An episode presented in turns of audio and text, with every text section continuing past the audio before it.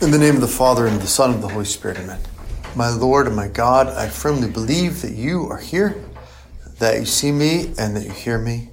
I adore you with profound reverence. I ask your pardon for my sins, for the grace to make this time of prayer fruitful. My Immaculate Mother, Saint Joseph, my Father and Lord, my guardian angel, intercede for me. This coming Sunday's Gospel is a continuation of the gospel from last Sunday. And taken together, they're kind of neat because it kind it's kind of like a day in the life of Jesus.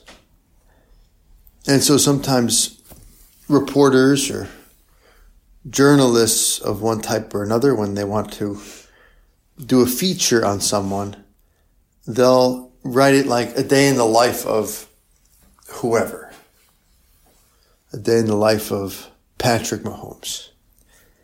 And if they can, they actually hang out, right, with Patrick Mahomes for the day and, and see how he practices and what he eats for breakfast and who he talks to and how he relaxes, what video games he plays.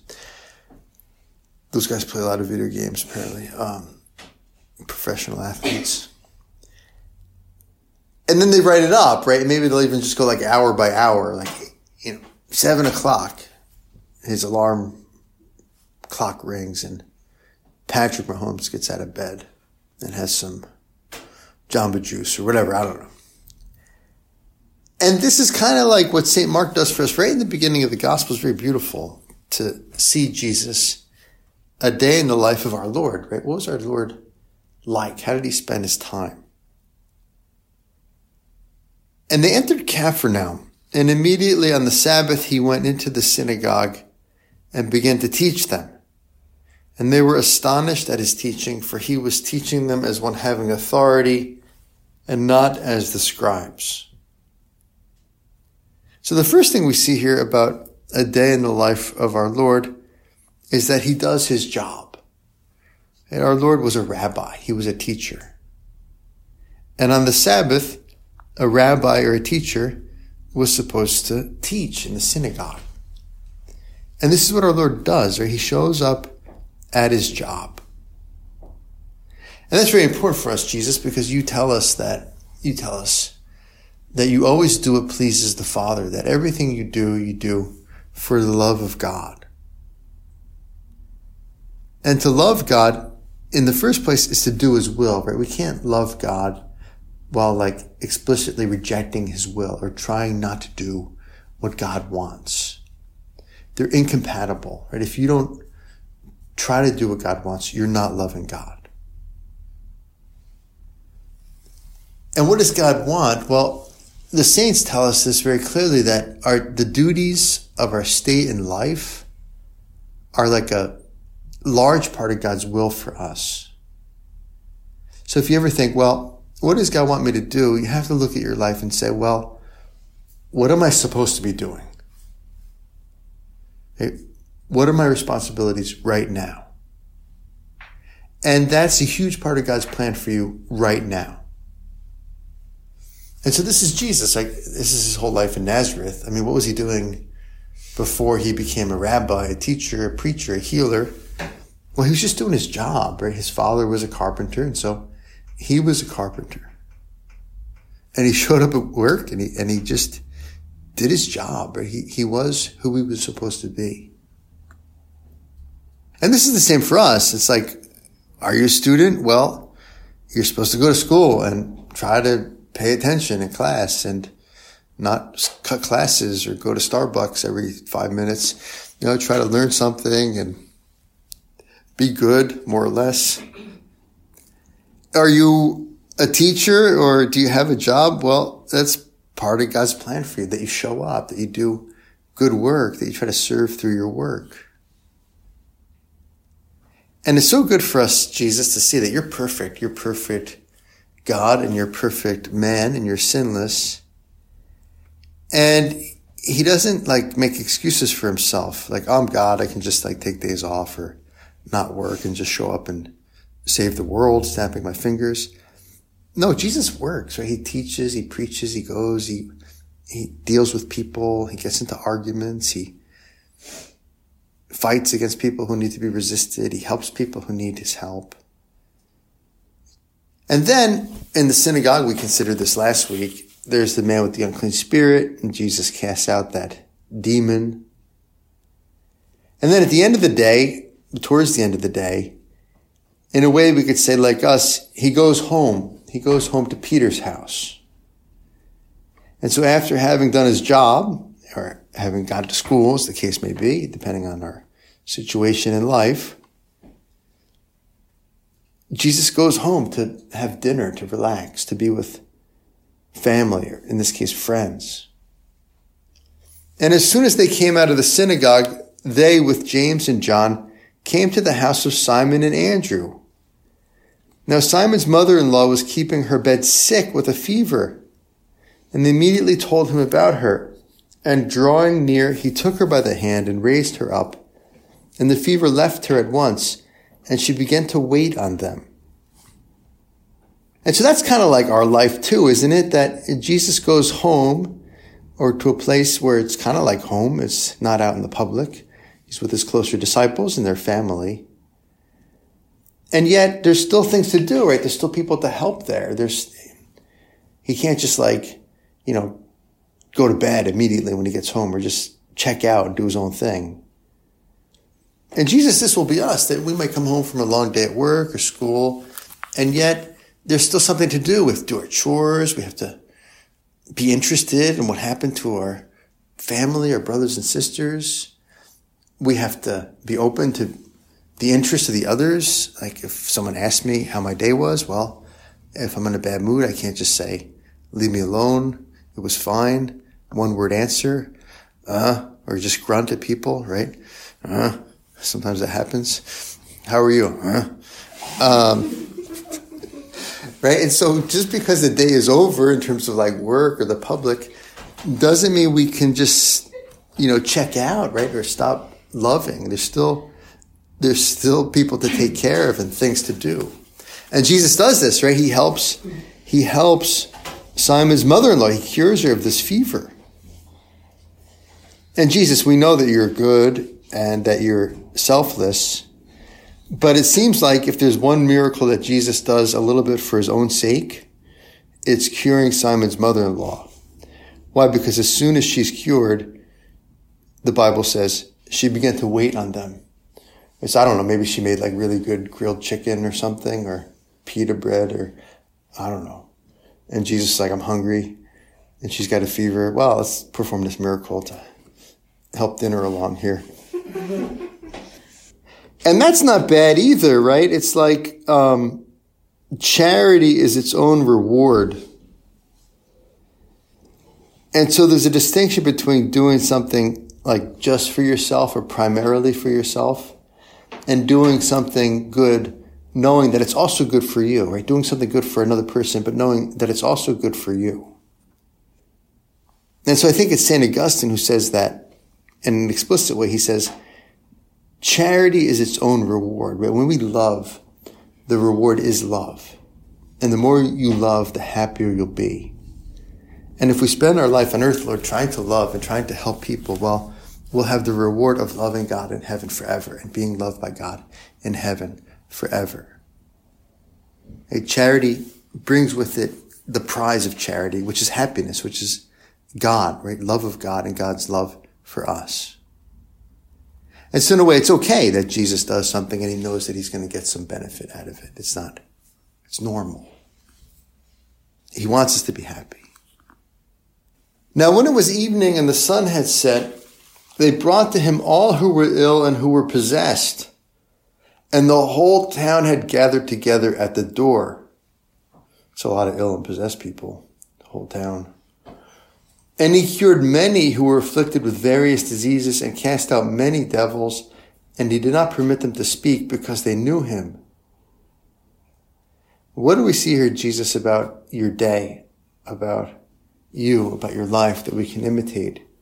Well, we see a great generosity. That Jesus must have been tired by this, by this point. Right? He was already in the synagogue preaching he already had a nasty kind of battle with this unclean spirit that he cast out of the man. He already had to deal with rumors about him, people doubting him. What is this? What new doctrine is this? He already had to wait for dinner a little bit longer in order to heal Simon's mother in law. And then when it's just like time where he can just hang out with his apostles, maybe do a little prayer, get to bed. Well, all these people show up for him to help. There's more work to do. And Jesus does it. He cures many who were afflicted with various diseases, and the whole town gathered around the door. And this is at night, the sun had already set. And so Jesus, perhaps too, we can see ourselves here that at night we're still going to have some homework to do or some preparation to do for the next day, or perhaps some friend want, needs to talk to us and, or our parents give us something to do. We have something left to do at home. And help us, Jesus, to imitate you, to do it with generosity, right? Not to give in to selfishness or tiredness or excuses. Right? To have a big heart in those moments. And even if it's something that doesn't seem like it's directly helping other people, like homework or gotta do my taxes soon. um, anything can be done for others, right? Anything can be done for your friend who needs help or for the church that needs grace or for whoever, right? People you know and love. Anything. You can turn any work into a prayer just by offering it for that intention or that person. And Jesus, give us a big heart, right? We see so many times that our Lord deals with these big crowds. He heals lots of people and he kind of heals them one by one. And what does that show us about our Lord? It shows us that he has a big heart. Why? Because our Lord was human, right? Jesus was human. He's perfect God and perfect man. And so he had a normal human personality and a normal kind of human psychology. Everything except sin.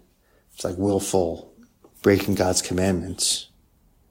What does that mean? It means that certain people would have been like more annoying to Jesus than other people. And, and he had normal human emotions and reactions to people.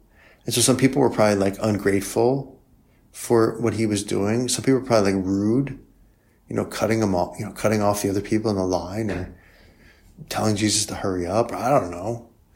Um, people are people, right? Um, all sorts of annoying people out there.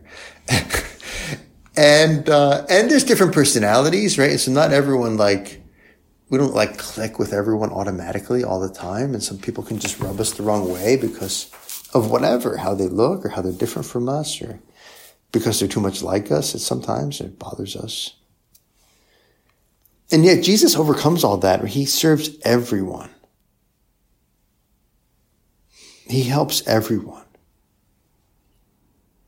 He loves everyone.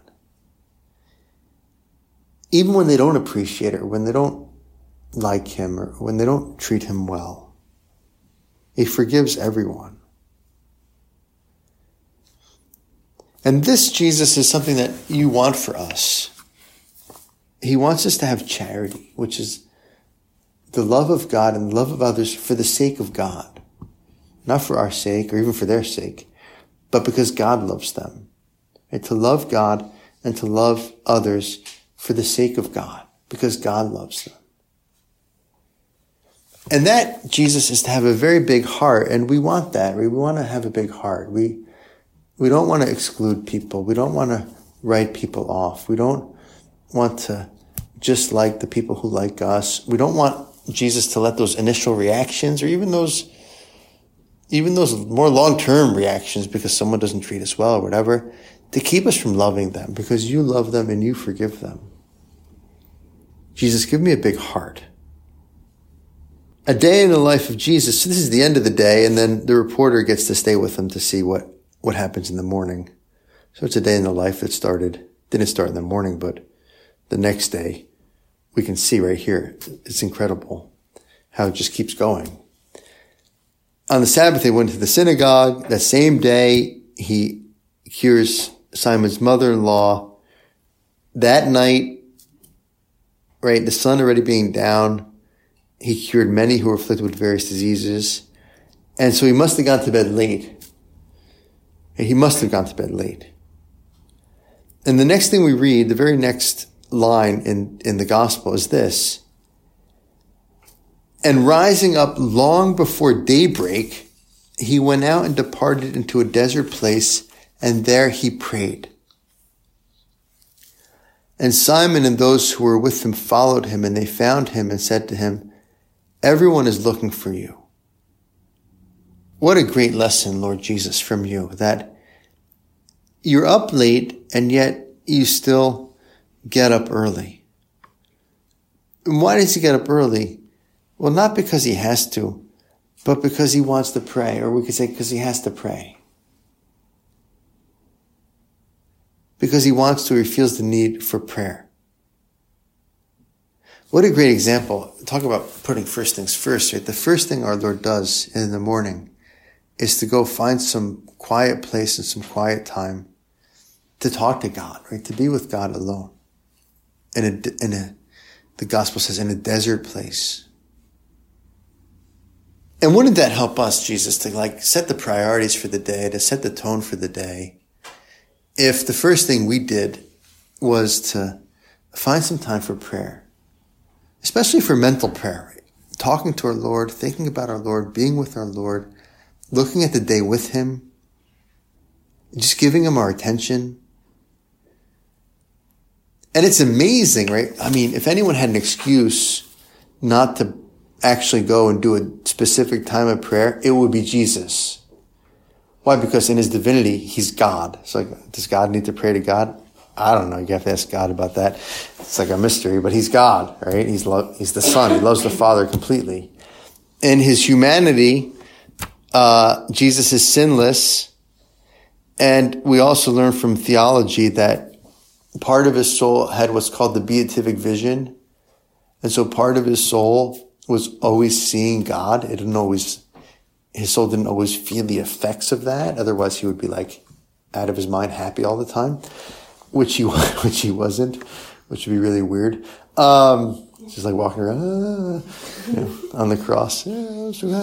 Um, and so Jesus had the beatific vision, which will make us happy forever in heaven. But in order to suffer, like he blocks, it's almost like an epidural, right? He, he blocks the effects of that in the rest of his soul. It's like a reverse epidural. Um, which is weird now that I think of it. But anyway, all right. Um, he blocks the happiness so that he could suffer for us and, and, and by suffering love. And so in his humanity, he's seeing God all the time. We could say he's praying all the time. And yet, nevertheless, he still thinks it's important that with his imagination and heart and mind and body, what he actually does is a time of prayer. And so as God, he has an excuse not to pray. As man united to God, right, in the, in the incarnation, he has an excuse not to pray. Just because of the day, he has an excuse not to pray. Well, Father, I was up late last night healing all these losers that you put in front of me. And now I'm tired and I, you know, I'm just going to skip the prayer this morning. I'm too tired. I'll, I'll pray later. And he gets up and it says way before daybreak, he makes sacrifices to pray. He plans to pray. He, he needs to pray. Even though he's perfect, even though he's God. And Jesus, how much more do we need to pray? I who am not perfect, I who make mistakes, I who do not have the beatific vision, we who are sinful and who are weak, how much more, Lord, do we need to like get our mind right with you in the morning or set the agenda with you in the morning or think about you so we can think about you a little bit more during the day. The bishop who ordained me was a man named Javier Echeverria, and he was very holy.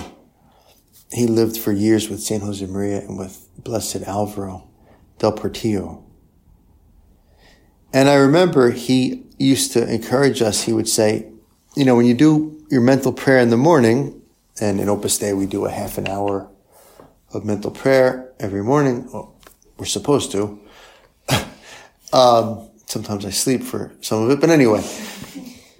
And he would say, um, he would say, look, take five minutes or 10 minutes of that time and just think about your day with our Lord.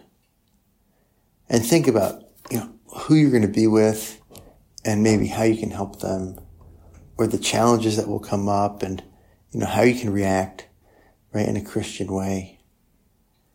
And kind of like preview the day so that you're ready with our Lord. And I thought that was very helpful advice and very practical. That if we could take part of our morning prayer and just with our Lord, show him what's going to happen. I'm going to be in this class and this teacher and this situation might arise and maybe they'll be gossiping over here or I'm going to be bored then and maybe I'll want to use my phone too much or whatever. And then I go home, Lord, and, and I'll be with my family and this might come up or that might come up. Like just to walk through the day with our Lord so that we kind of have a plan. We're ready to live it with Him. And that's a wonderful way, Jesus, to think about my day. What are we going to do together today, Lord? That you're always with me. How are you going to help me today? How am I going to ask for your help? How am I going to try to impress you today with my charity, with my work, or with my prayer life?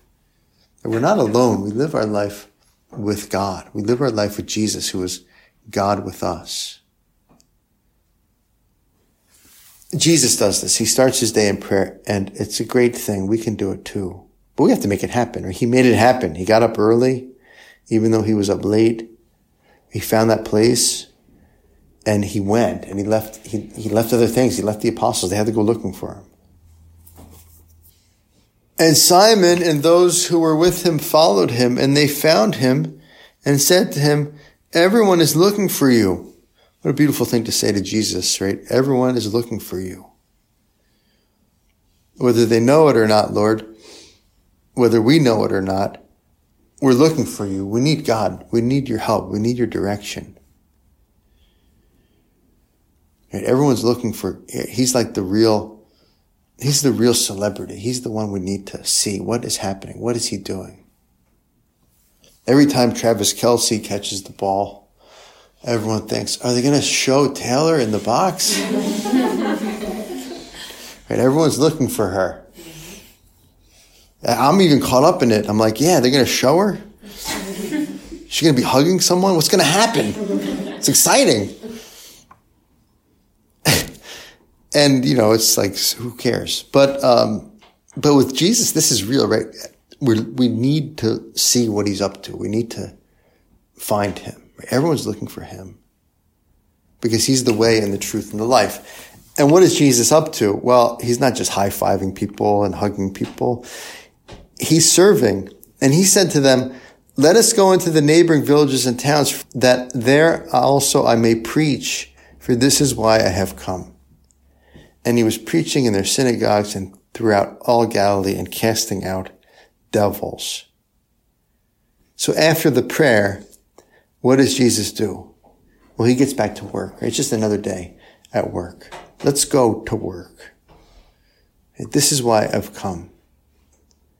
Let's go into the neighboring villages and towns that there also I may preach, for this is why I have come and he was preaching in their synagogues and throughout all Galilee and casting out devils.